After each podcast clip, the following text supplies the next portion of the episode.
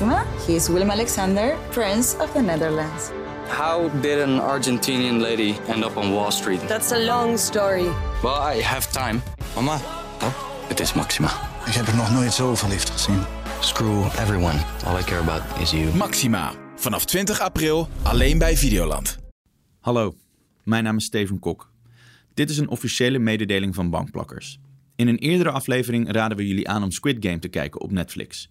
Helaas waren we op dat moment nog niet verder dan aflevering 4 en wisten we niet wat voor emotionele tol de latere aflevering van hun kijkers eisen. Kijk Squid Game aflevering 6 niet zonder de juiste begeleiding. Bijwerkingen van het kijken van deze knikkeraflevering kunnen zijn overmatig huilen, zin om de rest van de maand binnen met je kat op de bank te liggen en de behoefte om je opa en oma te bellen en ze te zeggen dat je van ze houdt. Het kijken van Squid Game aflevering 6 is volledig op eigen risico. We herhalen op eigen risico. Dan nu verder met de gewone programmering van Bankplakkers. We danken u voor de aandacht. Deze aflevering hebben we niet één, maar twee gasten en hebben we het over Sex Education, Promising Young Woman, The Guilty en de nieuwe serie The Wheel of Time. Veel plezier.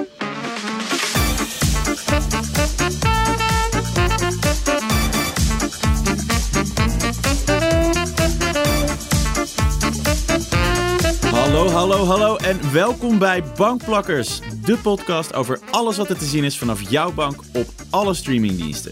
Mijn naam is Steven Kok en mijn favoriete serie voor tijdens de lunch is momenteel New Girl, eh, want Schmidt is fantastisch en ik lijk iets meer op hem dan ik eh, aan mezelf durf toe te geven. In Bankplakkers bespreken we elke week wat er uitkomt op eh, streamingdiensten, zodat jij weet wat je op wil zetten als je lekker thuis op de bank neerploft. En het is een rare aflevering, want eh, Peter en Debbie zijn er niet. Dus ik ga deze hele aflevering in mijn eentje. Nee, grapje. Peter heeft nog steeds eh, vakantie. En Debbie eh, die is ziek helaas. Maar ik heb twee gasten waar ik erg blij mee ben. Charlene Hezen en de vaste luisteraars inmiddels wel bekend Ruben Praster. Charlene, laten we even bij jou beginnen. Wie ben je? Wat doe je? Wat leuk dat je er bent. En wat is je favoriete serie voor tijdens de lunch? In die volgorde? Precies in die volgorde graag. Nou, je zei het al, ik ben Charlene. Ik ben, ja, nou, ik ben gevraagd omdat ik ook, eh, net als jullie, eh vervent eh, binge-watcher ben. Heb daar ook podcast over gemaakt, al twee seizoenen binge-watchers. Ik werk voor het AD, voor de krant. Althans, voor het videogedeelte maken we de live nieuwsupdates en ook allerlei andere video's. En ehm, mijn persoonlijke interesse gaat nogal uit naar de wereld van glitter, glamour, Hollywood en, en show. Dus eh, daar vertel ik ook af en toe eh, wat over in, eh, in de live news updates. En verder privé, ja, dus wel ben ik ook wel een bankplakker slash binge-watcher. en dan heb ik veel te veel gezien en kijk ik veel te veel... Veel meer dan ik zou willen toegeven. Maar met dit soort podcasts komt dat nog wel aardig van pas. Dus fijn dat ik even aan mag schuiven. Klopt het dat je... Je hebt toch ook een tijdje in L.A. gewoond, toch? Of, Ja, dat klopt. Ja. Dus daar heb je eh, alle celebrities ontmoet die wij kennen.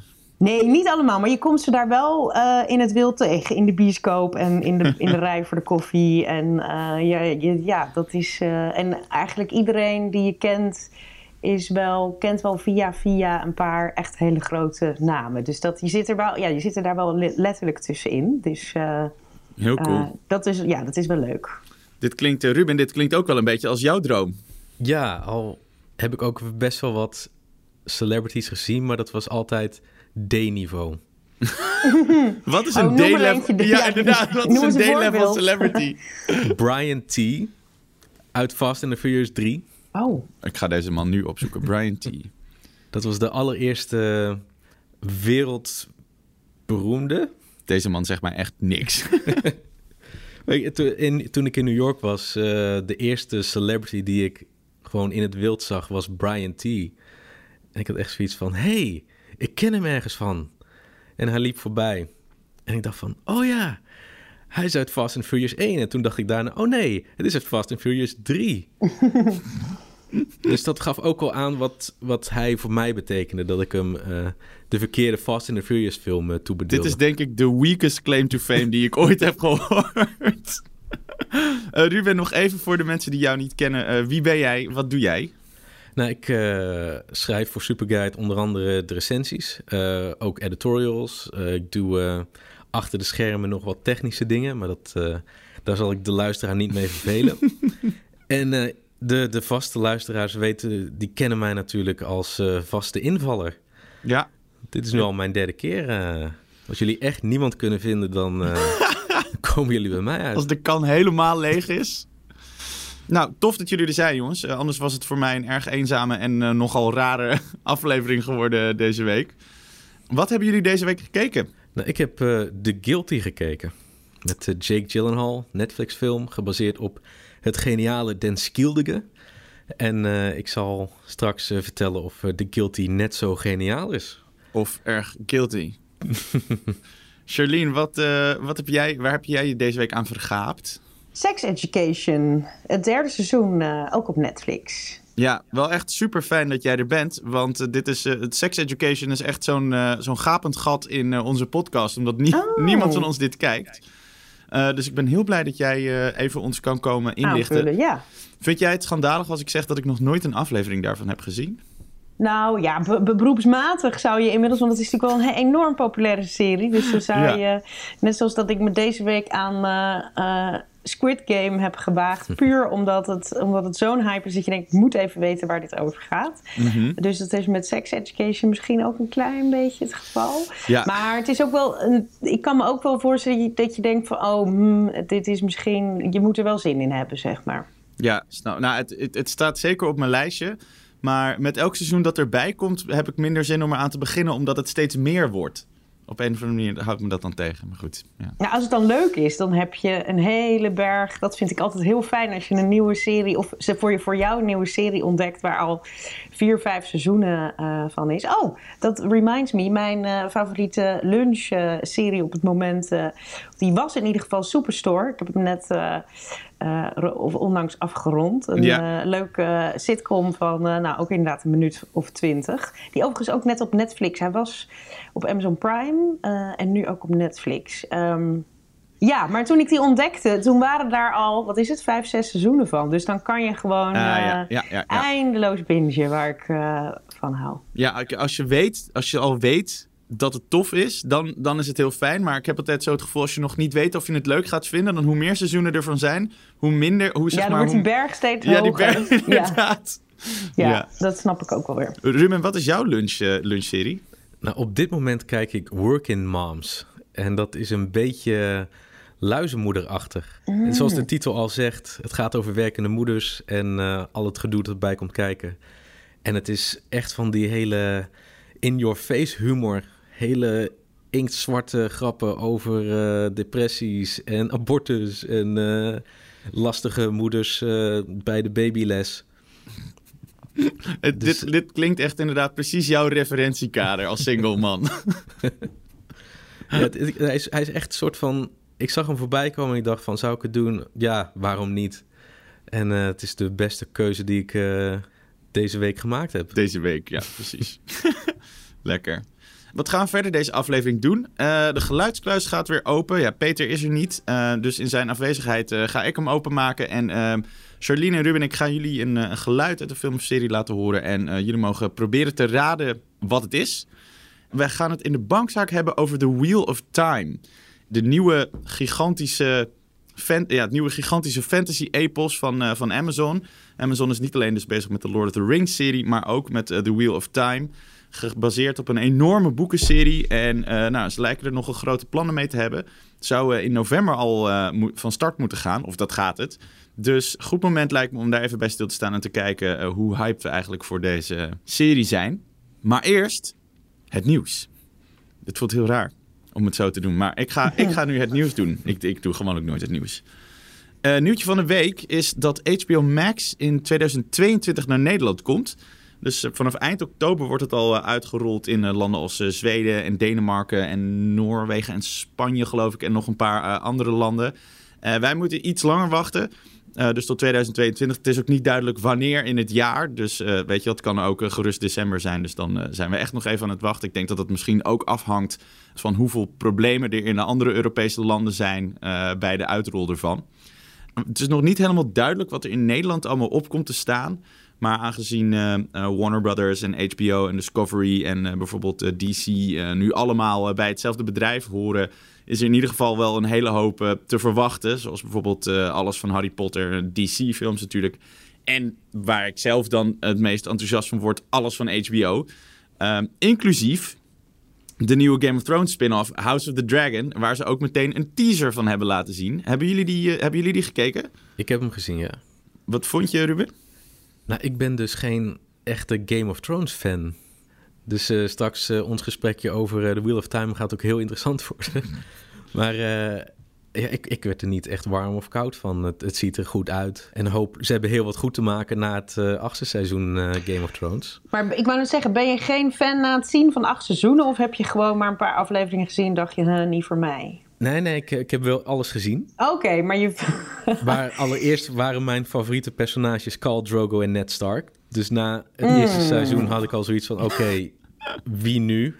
Dus toen ben ik maar de Lannisters leuk gaan vinden. Maar ja, dat waren de bad guys om een of andere reden. Terwijl ik zoiets heb van, nee, het is gewoon hun koninkrijk. De rest moet niet zo moeilijk doen. Jij, jij was zeker in de, in de Karate Kid, was je zeker ook voor die blonde gast. Die- ja, en hij wordt, ge- hij wordt gewoon een, hij krijgt zijn redemption gewoon in Cobra Kai. En dat zie je gewoon van, inderdaad, Daniel was de bad guy. Charlene, ben jij eh, Game of Thrones fan? Ja, dat is eigenlijk een van de weinige science fictions of, of, of, of eh, fantasy eh, uitstapjes die ik ehm, maak. Want inderdaad, The Wheel of... eh, ik ben alweer het eind van Time. de titel. Of, time. Wheel of Fortune wou ik zeggen, maar ik dacht nee, dat is hem niet. Dat is... eh, Nee, ja, ik ben totaal... En vroeger als kind al niet... Ik vond bijvoorbeeld een Neverending Story... Dat vind ik dan altijd zo'n voorbeeldfilm in mijn herinnering... Die dan altijd zo'n veel te uitgebreide wereld... Met veel te veel eh, karakters en fantasie... Dat, dat eh, trekt me eigenlijk niet. Maar Game of Thrones wel. Daar ging ik echt helemaal in mee. Dus ik ben ook wel benieuwd naar... Ik denk dus dat ik de, het, deze prequel wordt het toch... Ja, ook wel Ja. zeker een kans ga geven. En, en eh, HBO Max als, eh, als streamingdienst, word jij daar enthousiast van? Of denk, je van? of denk je alleen maar, oh mijn god, nog een streamingdienst? Nee, nee, ja, nee, ik word eigenlijk enthousiast van iedere extra streamingdienst. Behalve dat het eh, op een gegeven moment heb je een collectie aan eh, abonnementen die niet echt. ehm, eh, waar je een extra baantje voor zou moeten Ja, nemen moet, bijna. je, moet je gewoon je huur opzeggen. Ja, maar ik hoop dat. Ik heb het idee dat daar op een gegeven moment ook wel. Volgens mij zie je dat nu ook al een beetje gebeuren. Dat je. Is Videoland niet ook met een andere streamer al aan het samenwerken? die- Dat ze samen iets aanbieden? Ja, dat zie je in ieder geval in de VS. Daar heb je natuurlijk nog heel veel meer. ehm eh, streamingsdiensten en die, je ziet dat, dat, je, dat, je, eh, dat die samen gaan werken. Dus dat je dus straks Videoland en Netflix en nog eentje samen voor een soort pakketprijs kan Ja. krijgen. Dat verwacht ik eigenlijk ook wel hier. Ja, dat is, dat, is Ehm, natuurlijk, dat is natuurlijk ook een beetje het maffe. Dat was natuurlijk al een beetje het geval. Want eh, Ziggo had natuurlijk de rechten van HBO. Dus je kon in Nederland eigenlijk alleen maar HBO kijken als je Ziggo had. Mhm. Eh, maar nu komt HBO gewoon weer terug en die trekt het gewoon daar weer uit. Ja, ik vraag me af wat er eigenlijk van Ziggo overblijft Ja, nu. ik heb dus Ziggo. Ik vind dit wel een beetje kloten. Want ik heb Ziggo genomen letterlijk om dat, om dat Movies and Series pakket. Ja, oh ja. Ja, ja Eh. ik had ook, want ik had Ziggo, of ik heb Ziggo inderdaad, en dat, maar ik heb ook een, eh, wat is het, Vodafone. En die werken ook weer, dus krijg je ook weer net 5 euro korting. Ja, ja, dus ja. is- zo hebben ze me daar. Ja, maar ik denk dat daar weinig van overblijft van movies en series. Want het is allemaal, het was allemaal eigenlijk gebaseerd op, eh, op de HBO-series. Dus ik ben benieuwd. Maar ik kijk er wel heel erg naar uit. Ik heb heel veel zin in ehm, Sex in the City opvolger. Ik ben even de naam. En Just Like That, puntje, puntje, puntje. Mhm. Ja, er komen nog wel meer dingen. Ik ben ook benieuwd naar. Ik heb ook zin in Paramount. Ja, ik, ik eh, vind het allemaal heel erg leuk, die eh, nieuwe streamers. Ja, ik ben er ook wel eh, benieuwd naar. En ik denk dat het ook wel veel goede dingen gaat doen voor de toegankelijkheid van alles van HBO. Want ik denk heel veel mensen die, die Ziggo Movies en Series hebben, weten niet dat ze het hebben. Of weten niet hoe ze daar moeten komen om het te kijken. Ik denk dat met een streamingdienst dat het allemaal wat duidelijker wordt of zo. Wat helderder dan het nu is. Ga jij het nemen, Ruben? Eh, nee, ik heb nog echt zoiets van... Als ik kijk naar mijn Amazon Prime kijklijst... daar zitten nog zoveel series en films op die ik moet kijken. Die wil ik eigenlijk eerst afkijken voordat ik aan iets nieuws ga beginnen. Je moet Oh, wat eerst... gedisciplineerd. Ja, inderdaad. Je moet hem eerst uitspelen. Ja. Ja, Oké, sterkte daarmee. Charlene, wil jij iets eh, vertellen over sex education? Jazeker. Nou, eh ja, Sex Education derde seizoen is een eh, Engelse serie die zich afspeelt in een, nou ja, een, een, een Engels dorpje. En draait allemaal om een school waar een jongen op zit. En zijn moeder is een seksuologe, gespeeld door Gillian Anderson. Ja, dat is een beetje seksuologe wat je erbij voorstelt. Een, trouw- een hele mooie vrouw, heel vrijgevochten en vooral vrij als het gaat op het gebied van seks. Wat dus voor haar eh, tienerzoon, eh, puberzoon... eh, aan de ene kant heel prettig is, want hele bekrompen ouders zijn ook niet alles, zie je ook vaak terug in die serie. Maar zo'n hele vrije moeder die ook allerlei mannen over de vloer krijgt en ehm, heel vrij over seks praat, is natuurlijk ook dodelijk gênant als je vooral, misschien überhaupt, en vooral als je puur bent. Dus die, dat conflict zit erin, maar hij gebruikt wel toch alle kennis van zijn moeder op school. Want hij begint samen met een meisje die hij wel leuk vindt, een soort sekskliniek. Want op die school zitten al die pubers met allerlei seksvragen. En die sekskliniek is een soort verlaten gebouwtje, bijgebouwtje bij school. Oude wc's zijn het geloof ik. En dan gaat hij als een soort, in een soort biechtstoel in het ene hokje zitten en dan, mag, en dan schuift een andere scholier aan en dan nou, kunnen ze hem vragen stellen en dan eh, eh, weet hij dan meestal wel wat meer dan de gemiddelde eh, puber ehm, nou, ja, over al die onderwerpen. Nou, dat is een beetje hoe het begint. Hoe het begon in, in seizoen 1 en we zijn nu inmiddels in seizoen 3. Dus dat, we hebben al die, die hele school voorbij zien komen en allerlei kleurrijke seksproblemen voorbij zien komen. Nou moet ik zeggen, ik ben. En, en het gaat dus om pubers, maar wat, wat ik wel meteen moet zeggen, het is echt wel iets. Ik ben. Ik vind eigenlijk alles wat een beetje voor teens of, of, of tweens is. Sommige mensen vinden dat heel erg leuk, Pretty Little Liars of dat soort dingen. Maar dat, dat, ik vind dat eigenlijk allemaal te kinderachtig. Maar dit is dus absoluut geen kinderachtige serie, ook al draait het om nou ja, mensen die ik denk ik 15 eh, schat. Oh, ik ben wel heel blij Ehm, dat je dat zegt. Want dat is voor, zeg maar, young adult is ook niet echt mijn nee, ding. ja, dat, precies. Dat young adult, dat is het woord wat ik zocht. Ja, dat Ja. trekt mij in principe totaal niet. Maar de manier waarop... ik weet niet, heb je Euphoria? Is wel een, ver- een serie die een beetje te vergelijken is met dit. Een Ja, beetje gewoon heb ik, hetzelfde eh, thema. Ja, twee, drie afleveringen van gezien of zo vond ik wel heel tof. En heel stilistisch, echt ook heel sterk. Ja, nou, dat is, dat, wil, dat is ook een van de dingen die deze serie heel erg leuk eh, maakt. De styling. Het is wel in deze moderne tijd, want ze zijn wel met telefoontjes bezig. Maar het heeft niet de overhand. Zoals in bijvoorbeeld Euphoria zie je ook heel erg dat... eh, eh, online seks en, en, en porno en dingen een heel groot onderdeel. Hier, soms is het, is het tijdsbeeld is wordt een beetje vaag gehouden, ook door de kleding en de styling, die eigenlijk volledig in jaren 70 is. Al het interieur bij al die mensen thuis en ook op school, eh, allemaal van die formica tafels. Dus een hele eh, prachtig afgestelde jaren 70 auto's, allemaal oude BMW's. Oude, dus het, het ziet er tussen de regels door allemaal heel, ehm, ja, ik kan daar heel erg van genieten. Dus dat is echt een extra, echt een leuk extraatje eh, in deze serie. En, ehm, nou, en dan hoe het onderwerp van seks met tieners voorbij komt, is dan. ehm, waar ik altijd een beetje eh, eh, bij, bij de gedachte al een beetje ongemakkelijk van word. Dat is ook de reden waarom ik die serie Normal People nog nooit aan begonnen ben. Omdat ik begrijp dat het ook heel veel exp- seks-expliciete scènes zijn met eh, pubers ook. Althans, dan denk ik van... hmm. Maar hier, ze doen dat op een enorme chique manier. Eh, waarbij, en dat noem ik chic, omdat wel eigenlijk alles redelijk... eh, eh, het beestje bij het naampje wordt genoemd. Maar ik denk nooit uw of oh, oeh, dit Ja. gaat me iets. Eh, terwijl dat vaak met dat soort series merk je, kom je een beetje je eigen grenzen. Want ik, aan de ene kant acht ik mezelf een heel open-minded type. En, en eh, vind, ik, eh, vind ik het ook onderling ook nog wel leuk om over seks te praten of grappen te maken over seks. Maar soms in andere situaties denk ik, kan ik ook wel weer heel preuts worden. Ik weet niet of je dat herkent, dat het soms een beetje twee kanten is. Maar op de, in deze serie komen heel veel onderwerpen aan bod. En ook gay seks, of, of, of dat je het nog niet weet, of, of het nou of bi. Of, en dat ja, op een hele volwassen ja, toch wel chique manier, maar niet op een tuttige manier van we hebben het niet over of we slaan dat over. Alles wordt wel heel erg benoemd. Ook dat ik denk dat ik zelf ook eigenlijk een beetje moet wennen aan hoe expliciet ook gay relaties, zeg maar, besproken wordt. En dat is was dat, nou daar ben ik nu dan wel over hem. En dat was dan is het eerste seizoen dat je ik denk van, oh grappig, ik moet daar eigenlijk aan wennen. Maar waarom? Want ik ben to- totaal eh, eh, hoe heet dat? Gays. Ik heb gays als beste vrienden, om maar even clichés in te gooien. Maar meer dat je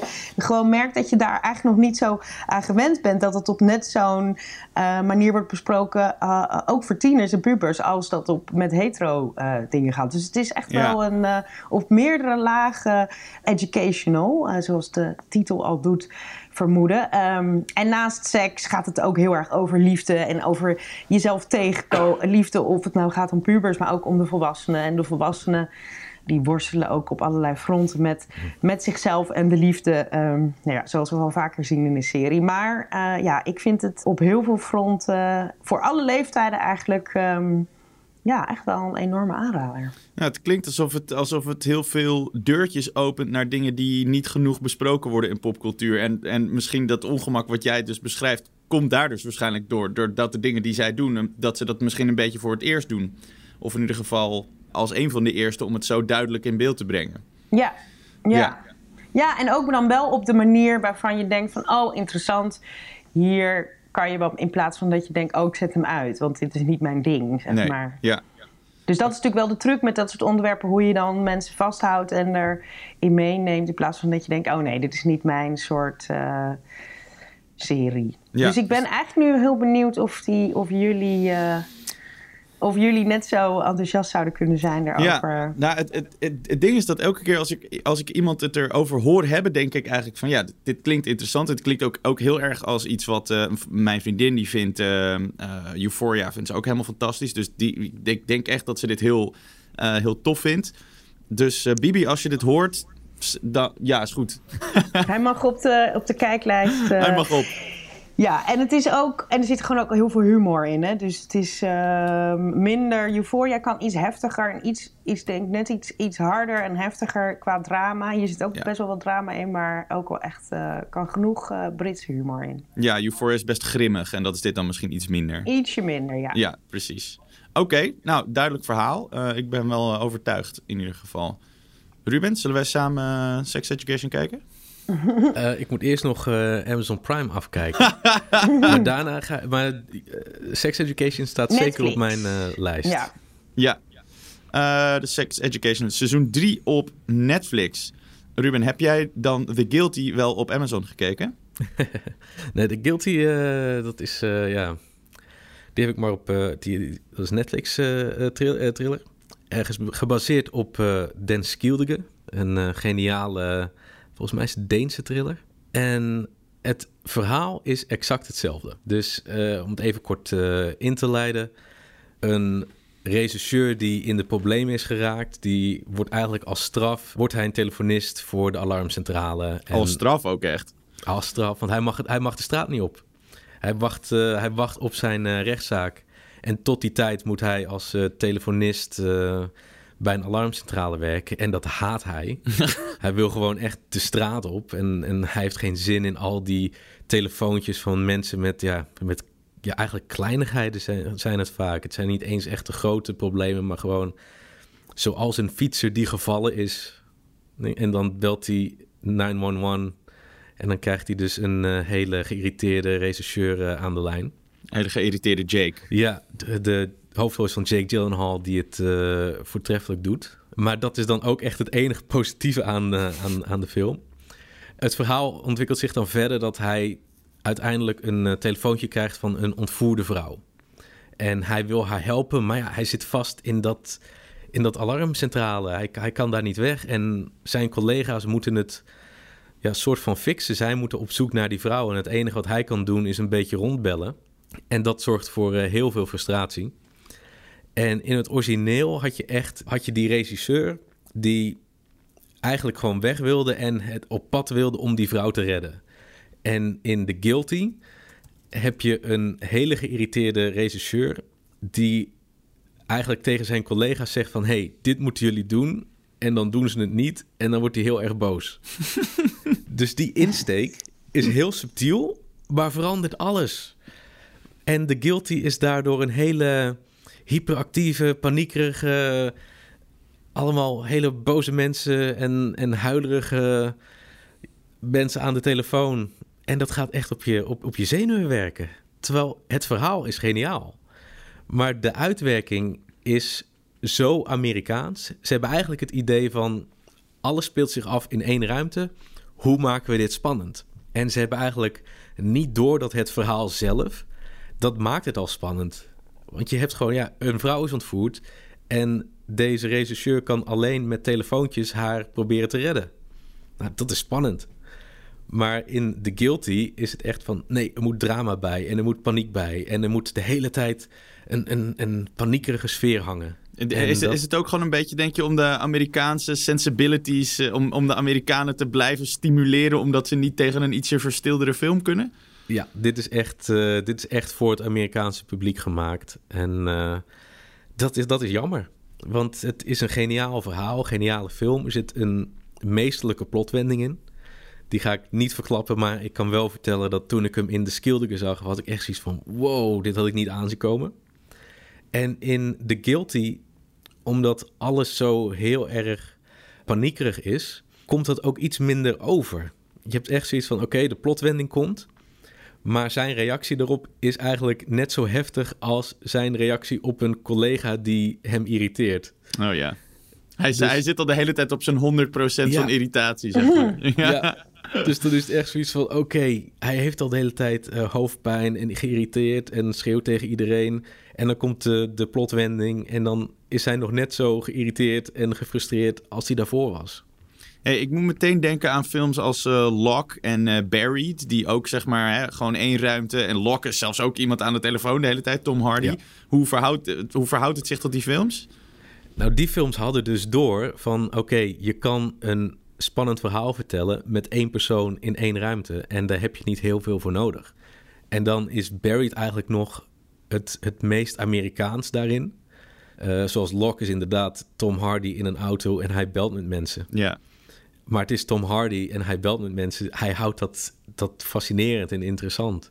En ja, je zou eigenlijk denken van... stop Tom Hardy in The Guilty en de regisseur van Lock... en je hebt een geniale remake. Ja. En hier is toch Jake Gyllenhaal, geweldige acteur. Maar ook iemand die heel erg goed is in dat, ja, dat, dat, dat paniekerige. En dat zit hij in de hele film er doorheen. En de regisseur is Antoine Fuqua. En die is van de echte keiharde misdaadfilms, zoals uh, Training Day. Hm. En dan, dan dat, dat, hij mist de subtiliteit. Hm. En dat is heel erg jammer. Dus niet een aanrader, duidelijk. Gewoon de skildige kijken. En uh, daarbij houden. Ja, ja. Nou, het, het, advies is eigenlijk altijd gewoon het origineel kijken, toch? ja. Oké, duidelijk. Wil jullie er verder nog iets over kwijt? Nee. nee. Jullie kunnen het niet zien, maar ik zie Ruben heel langzaam zijn hoofd schudden. Er, er is al genoeg over de guilty gezegd. Oké, check. Ik heb Promising Young Woman gekeken deze week is ehm, eh, al iets, ietsje ouders, niet bepaald de laatste twee weken uitgekomen. Uh, won namelijk uh, Best Original Screenplay bij de laatste Oscars. Gaat over Cassie, gespeeld door Carrie Mulligan, die het heel lekker doet in deze film. En zij leidt eigenlijk een dubbel leven. ze werkt overdag bij een koffietentje en houdt er een nogal beperkt sociaal leven op na. maar dat doet ze heel bewust, want s'avonds struint ze het nachtleven af. En dan doet ze alsof ze straalbezopen is. En dan gaat ze in kroegen hangen. En dan wacht ze tot ze versierd wordt en meegenomen wordt door mannen die het altijd in eerste instantie goed lijken te bedoelen. Maar die het daarna natuurlijk altijd. Waarna het eigenlijk altijd een vervelende wending neemt. En ze haar of uh, soort van in hun huis uh, proberen te krijgen. Of ze willen seks met haar. En zij kan natuurlijk. Hè, als zij zo dronken uh, zou zijn als ze zich voordoet, dan zou ze daar al lang geen instemming meer aan kunnen geven. En dan blijkt het natuurlijk dat ze helemaal niet dronken is. En dan confronteert ze die mannen met hun, met hun wangedrag. Is best een knappe film omdat het natuurlijk met een loodzwaar onderwerp dealt. Uh, dingen, zaken als verkrachting, aanranding, maar ook mentale gesteldheid en. Het zijn best wel, best wel zware onderwerpen.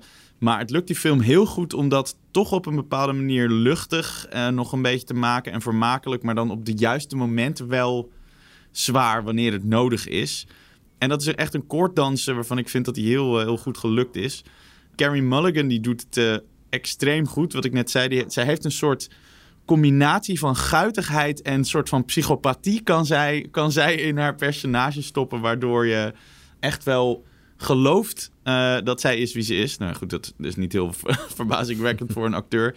Maar ik, uh, ik, ik, zat, ik, ja, ik zat echt heel erg goed in, uh, in haar personage. En haar personage switcht ook van momenten dat ze de situatie helemaal beheerst. En situaties dat ze de controle over situaties helemaal kwijtraakt. En dat kan ze beide echt heel goed doen. Hebben jullie deze film gezien? Ja. Wat vond jij ervan, Charlene? Nou, een hele, ja, wel een vermakelijke film. Maar ik vond hem eerlijk gezegd, hij werd toen op dat moment, ik heb hem een beetje gezien rond de release en enorm opgehyped. Opge, en, en hij viel mij dus een klein beetje tegen in die zin omdat ik uiteindelijk. Nou, er is een enorme opbouw. Inderdaad, waarom ze doet wat ze doet en waarom ze het leven leidt. En dan vond ik de conclusie een beetje. Zo van, really? Ja. Ja, het einde, het einde heeft echt Het- de mensen in ja. twee gespleten, zeg maar. Ja, het einde, daar was ik geen. eh, eh, eh, hoe heet dat? Ja, dat, dat vond ik een beetje. Ja, te veel, ja daar, daar waren ze mij een beetje kwijt, zeg maar. Ja, die, ik, ik begrijp dat wel. Ik vond, het, ik vond hem zelf wel.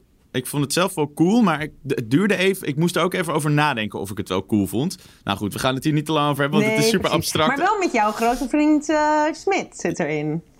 Eh, ja, Schmidt zit erin, Ja, inderdaad. Hoe heet Eh, hij ook? Adam, Adam, hoe heet hij ook? hoe heet die weer? acteur nou ook alweer? Ja, wacht, dit ga ik nu Die is opzoeken. trouwens wel lekker bezig. Die Ja, zie je die doet het erg goed. eh, Hij speelt echt zo'n bal, echt zo'n lul.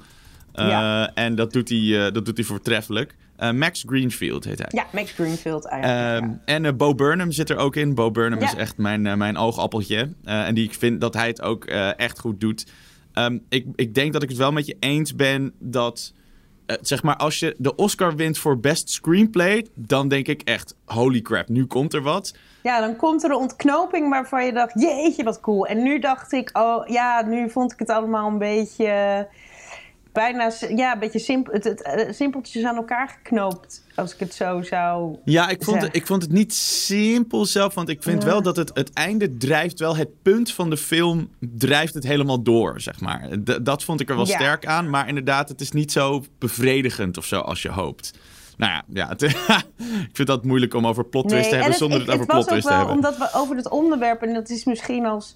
Het is ook wel eh, heel... Ik vond het ook wel een beetje een soort van hysterisch. Ja, dat, en het schildert... Nou, grappig dat ik het dan even in dit mannengezelschap voor de mannen moet opnemen. Maar het schildert ook wel een soort van alsof iedere man eh, uiteindelijk, als je hem de kans geeft. Want dat is een beetje hoe zij, wat zij, het beeld wat zij schetst. is als je je als een, oh ik ben zo lam en ik eh, heb hulp nodig vrouwtje eh, voordoet. Dat iedere man dan sowieso zich gaat vergrijpen aan je. Ja, dat is ja. een beetje de, de moraal van het verhaal lijkt wel. En dat vond ik ook een beetje te... Maar ja, het is een film. Laten we daar Ja, en het, eindigt en, het, weet je, en het is ook een, het is gewoon een wraakfilm. Dat is het ook. Het is een film Ja. over, over mensen dingen betaald zetten. En dat, dat sfeertje zit er ook in. En daardoor vond ik het niet zo erg dat er veel klootzakken waren waar zij haar woede op kon afreageren. Want je wil haar dat ook zien doen. Weet je wel, je denkt van ja, weet je wel, ik dacht ook de hele tijd van ja, pak ze maar, doe maar, doe maar, doe maar. Ik hoop Ja. dat hij het doet. Ehm, Ja, maar dat zij er eigen hele... le- le- mogen we dat... Ja, oeh, ik, dat is één ding. Ondanks dat ik al twee seizoenen met eh, over series praten eh, een podcast heb gemaakt... ben ik nog steeds... gelijk nog steeds wel eens af en toe uit op een spoiler. mhm. Eh, dus ik weet niet, dus je hou me, hoe heet, snoer me de mond als ik dit niet... Maar ik wil Ja. zeggen, het feit dat zij eigenlijk haar eigen leven daar een beetje voor vergooit. Want het is een promising young woman, zoals Ja. de Ja. titel al omschrijft. En de focus komt niet op, haar, op zichzelf, eh, maar op iets anders. Dat, dat vond, vond ik ook zo... Ja, dat, vind ik dan, dat vond ik eigenlijk dan helemaal niet cool, zeg maar. Nee, maar dat, dat is het. Nou ja, oké, ja, nu komen we wel de- misschien in spoiler. In spoilerland, ja, sorry Maar, ik- Nee, nee, nee, nee, nee, ik vond Maar dit als je dat heb je als je hem gezien hebt, dan wil je Ja. natuurlijk een beetje tot de kerk. Nee, ik bedoel meer dat, dat het feit dat zij er zo door geobsedeerd raakt, dat is Mhm. natuurlijk ook een, ook een deel van, van het punt dat die film probeert te maken. Als in wraak consumeert je. Ja. En uiteindelijk maakt het weinig goed of zo. Nou ja, goed. Ja, Ehm, nee, oké. Dan, heb je- dan heb jij wel heel goed, eh, denk ik, de Ja. moraal van het verhaal eruit gehaald. We gaan deze ook afronden. Ik, eh, ja, voor, voor Ja. mij zeker een aanrader. Ik ben het wel met je eens, Charlene. Het is niet een film... Het is een je die Oscar-film. verwachtingen, ja, want omdat je inderdaad hem aankondigt met verwachtingen. En er zat een geweldige marketingcampagne omheen, waardoor je dacht, oeh, die willen. Ik denk dat je de verwachting even iets tempert. Want dat heb ik zo vaak met films. Dan heb je, dan ben ik gewoon, eh, eh, ja, dan ga ik mee met mijn gevoel. En, en dan denk je, ja, als ik dit had opgezet zonder dat ik wist wat het was. Dat heb je ook namelijk wel eens, dat je een film opzet die je totaal niks van weet. En dan denk je, hé, hey, dit is eigenlijk een hele coole film. Maar als, er, als je er al van alles van verwachtte, dan had je misschien helemaal niet zo. ehm, eh, dus dat, dat zou ik bij deze ook adviseren. Niet te hoog eh, eh, verwachten, dan is die best wel eh, Ja. cool. Ja, eens. Ik denk dat we daar zeker over eens zijn. Oké, cool. Eh Promising Young Woman te zien op Amazon trouwens. Er zijn nog even twee dingen die komende week uitkomen die ik nog even wilde toelichten. Op 13 oktober komt Reservation Dogs, dus niet Reservoir Dogs, maar Reservation Dogs op Disney+. Plus. Eh komische dramaserie van eh, executive producer Taika Waititi. eh, die je kan kennen onder andere van Thor Ragnarok, waar, die hij had geregisseerd. Ehm, over een paar inheemse Amerikaanse Die doen jongeren. het op dit moment met Rita Ora trouwens. Ik ben altijd enorm van de nutteloze feitjes. Rita maar, Ora, wie is dat ook weer? Die zangeres, die Britse zangeres. Nou, ik vind hem wel een leuk koppel. Een it- Ja. it-koppeltje. Ja, en ze hebben zelfs al een, een. Ze waren op een gegeven moment gefotografeerd. Misschien wel. Dat ze ook nog met een derde persoon, een derde vrouw erbij. met z'n drieën aan het zoenen waren. oh, damn, Taika! aan het tongen ergens En- en- waren. En In niet een, aan een zomaar film waar nu werkt. Wat? En niet zomaar een vrouw. Oh, jij kent Thompson. vrouw, Ruben? Ja, precies. Ja. Tessa Thompson uit Thor Ragnarok. Ja, precies. Dus daar, als ik nu aan die tijd... eh, want hij is ook van eh, Jojo Rabbit en zo, toch? Ja, klopt. Ja, ja. Ja. Als ik nu aan hem denk, denk ik alleen maar aan die, aan die trio-tongzoen. Maar dat... eh, Die- sorry dat ik je uit je... Die lekkere snoepert. Nou, het Ja. is hem gegund. Ja. Maar Reservation Dogs gaat dus over... Het is een komische dramaserie en gaat dus over een paar inheemse Amerikaanse jongeren... die alles stelen wat los en vast zit om naar Californië te verhuizen. Ik vond het er sferisch best wel cool uitzien. En Ruben, jij zei ook van... het is echt typisch het stijltje van, eh, van Taika. Is dat iets wat, jij, wat jou erg ligt? Ja, ik, eh, een van mijn favoriete films is ook Hunt for the Wilder People. Oh ja, Dus, dus dat. ja, cool. Dat is een van mijn favorieten. En hij, hij is heel erg goed in het combineren van humor en drama. Ja, klopt. In Jojo Rabbit is dat ook geniaal. En, en vaak tegelijk. Van dit is grappig, maar ook dramatisch. In plaats van, oké, we hebben hier een grappig moment. En er komt iets later een dramatisch moment. En dat is in balans. Is hij vaak van, ja, we komen gewoon met iets heel bitterzoets. Wat grappig is en tragisch tegelijk. En dat, daar is hij voortreffelijk in. Ja. ja, goed gezegd.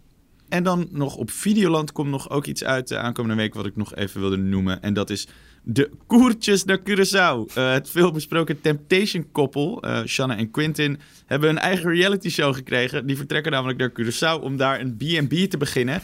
Eh, dus een beetje ik vertrek, maar met meer spieren en tieten, gok ik. Eh, Ik denk dat we die kant een beetje opgaan. Ben jij, ben jij een eh, Temptation-kijker, Charlene? Nee, ik hou dus wel van reality tv in het genre Real Housewives. Of van alle sta- steden. Dat nu ook in Nederland via eh, te zien. Dat, dat is, is eigenlijk stiekem zelfs mijn, mijn allergrootste lievelings. Maar ik Temptation Island... Als het dus heel veel tato's en hele platte, domme mensen die met elkaar wippen. Ja, ik vind het gewoon niet interessant om naar te kijken. Ik moet altijd een beetje aspiratieniveau in zitten bij mij. eh, als het om reality gaat, zeg maar. Ja, check. Snap ik. Dus, eh, en dit zijn toch altijd.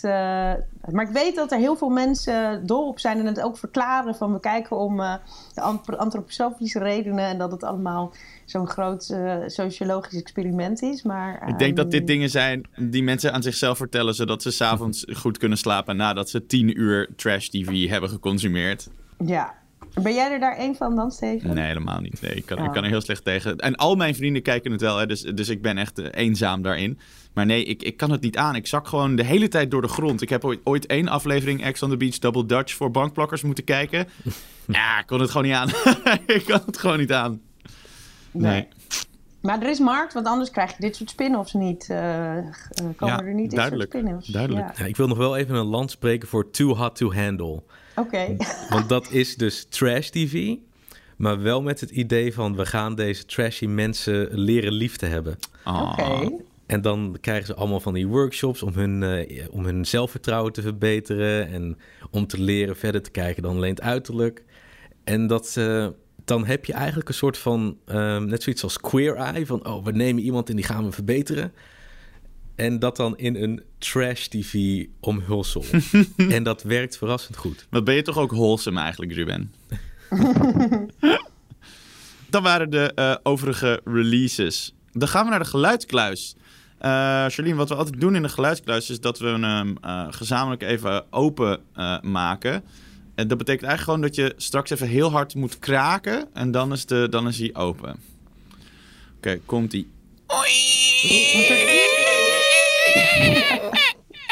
Ah, dankjewel.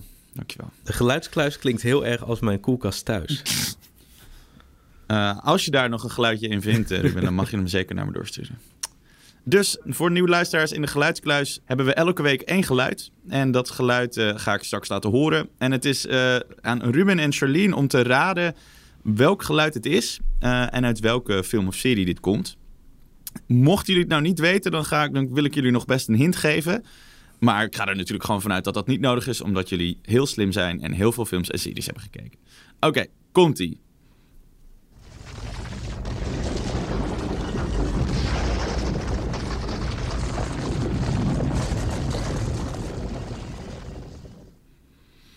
Ja, Dit was het? dit was het. Nou, Het is, een, eh, het is een moeilijke, maar hij is, laat ik het zo zeggen, veel iconischer dan dit wordt het bijna niet. Was dat al de hint? Nee, dit was nog niet de hint. Oké, Wil je hem nog een keer horen? Ja.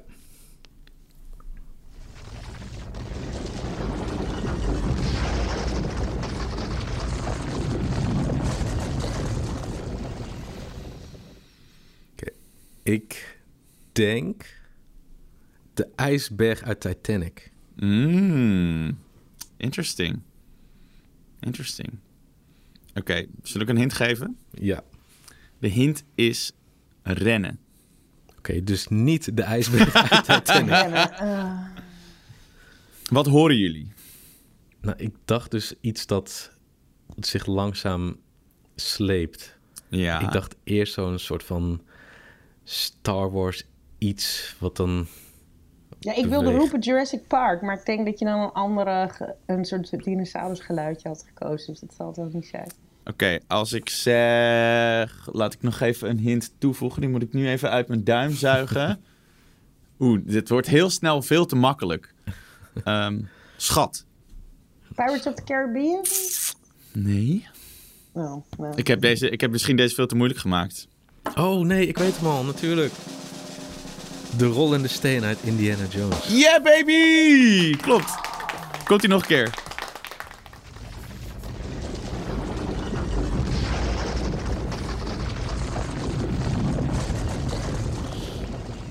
Ja, dat klopt. Ik heb, ik heb het wel moeilijk gemaakt, want ik heb namelijk de muziek van... Ik heb precies een stukje gepakt waar je niet de muziek van John Williams erachter hoort. Ja, wat anders dan hadden we hem eh, meteen. Ja, precies. Dan hadden jullie meteen gehad. Dus ik dacht, ik maak het, eh, ik maak het nog een beetje, een beetje moeilijk. Maar het is inderdaad het eh, rotsblok uit Raiders of the Lost Ark. Mm. Heel lekker bezig, Ruben. En dit geluid is dus ontworpen door Ben Bird. Eh, die, eh, het geluid van vorige week was ook van Ben Bird. Die heeft er onder andere voor Star Wars, maar ook voor Indiana Jones de dingen gemaakt. En het is wel interessant, want dit geluid, eh, wat van dit enorme rotsblok afkomt, is eigenlijk het geluid van de wielen van zijn Honda Civic die over een gravel road heen rijden. en hij reed, dus, eh, hij reed dus op een gegeven moment ergens vlak bij de studio... reed hij over zo'n onverharde weg met allemaal stenen erop. Die soort van, hij zei ter grootte van tennisballen. En toen hoorde hij dat crunchy geluid. Toen dacht ik, dit geluid moet ik hebben. En toen eh, heeft hij dat opgenomen. Dus je hoort eh, daar zijn auto... Of nee, niet zijn auto, volgens mij een, een auto van, van het team of zo. En dat rijdt dus over zo'n, over zo'n pad heen.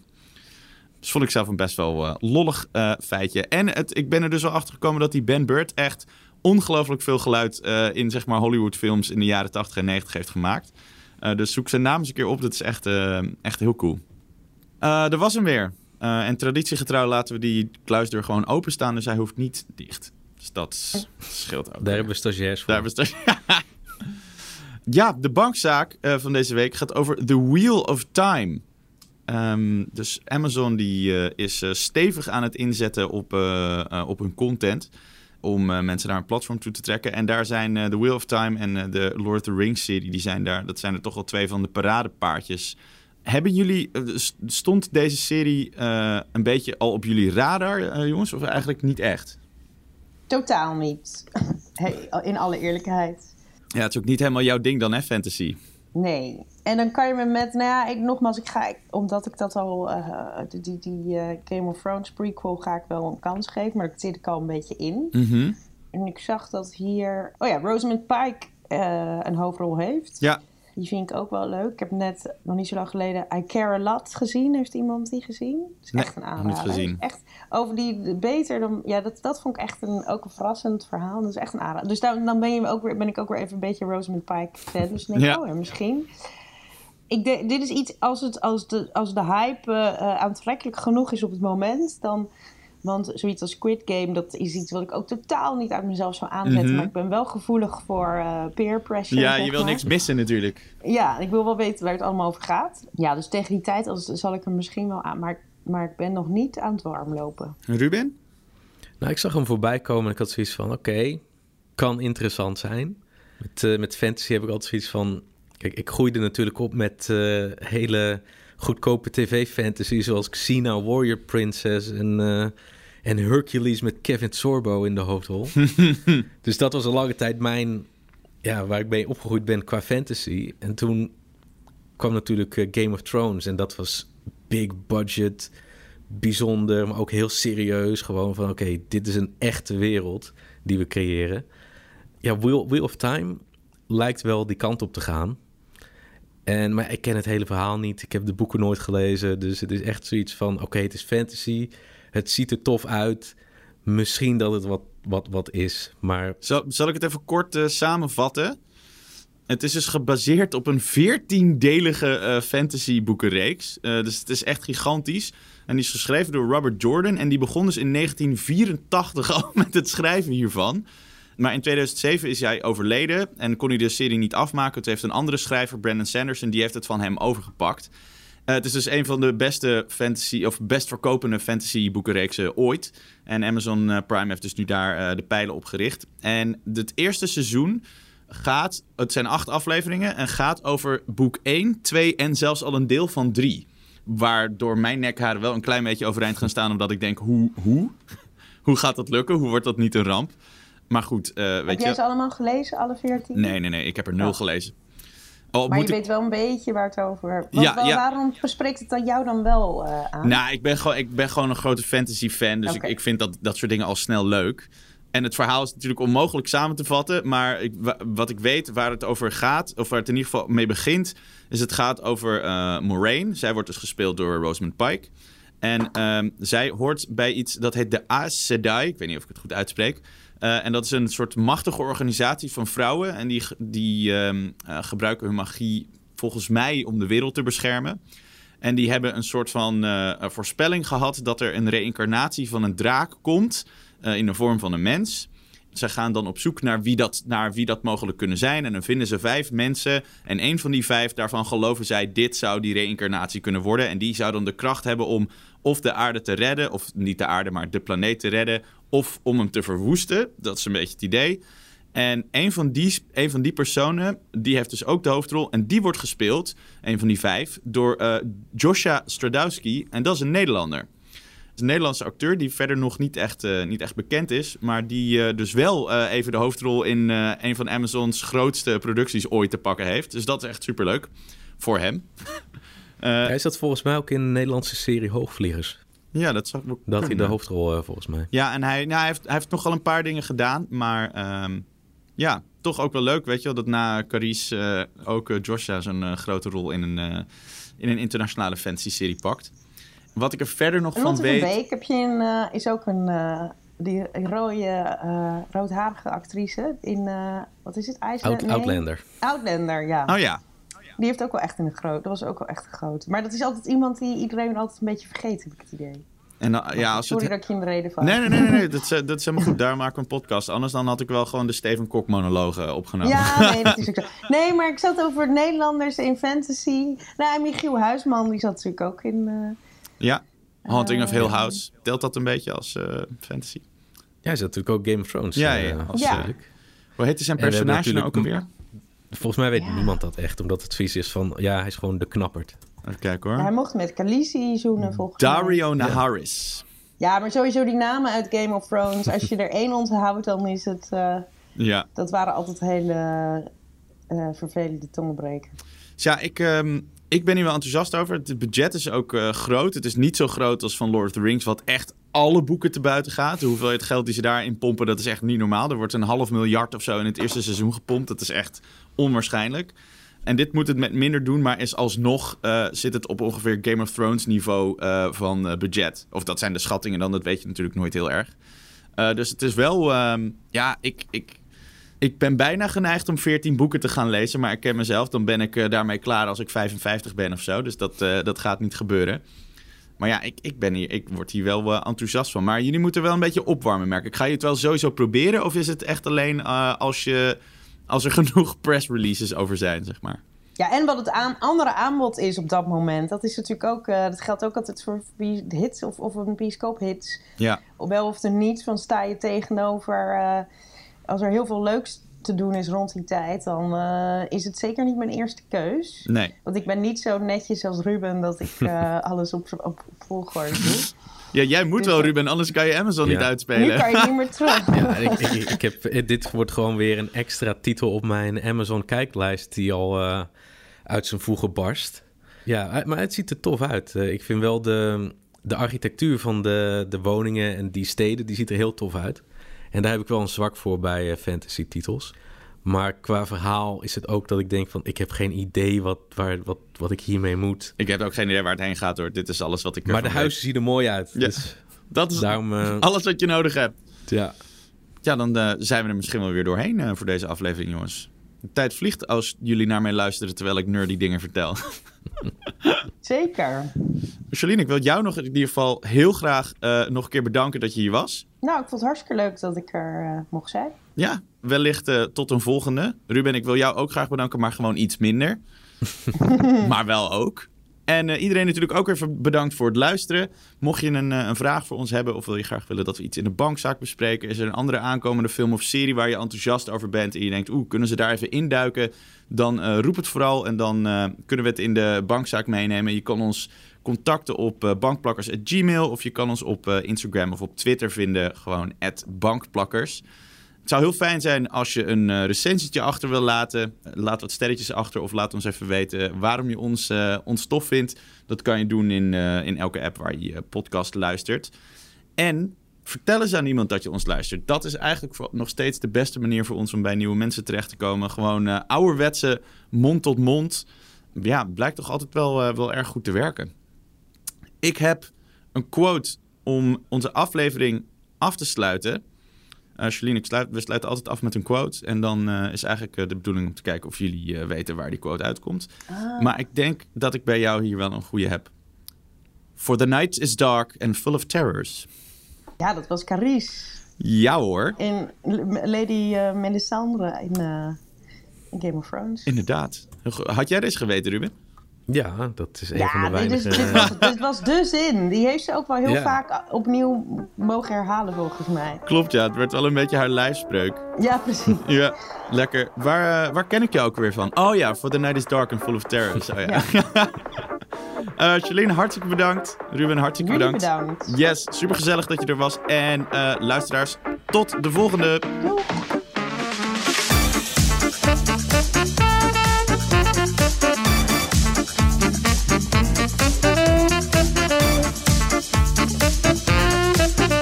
Bankplakkers is een originele podcast van Veronica Superguide. Mijn naam is Steven Kok en mijn gasten zijn elke week Debbie Nobel en Peter Koelewijn. En onze editing wordt gedaan door Art Kok. Bedankt voor het luisteren en tot de volgende!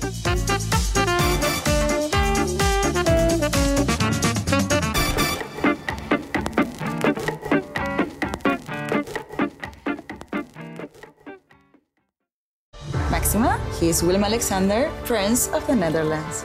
How did an Argentinian lady end up on Wall Street? That's a long story. Well, I have time. Mama, Oh, het is Maxima. ik heb er nog nooit zo verliefd gezien. Screw everyone. All I care about is you. Maxima. Vanaf 20 april alleen bij Videoland.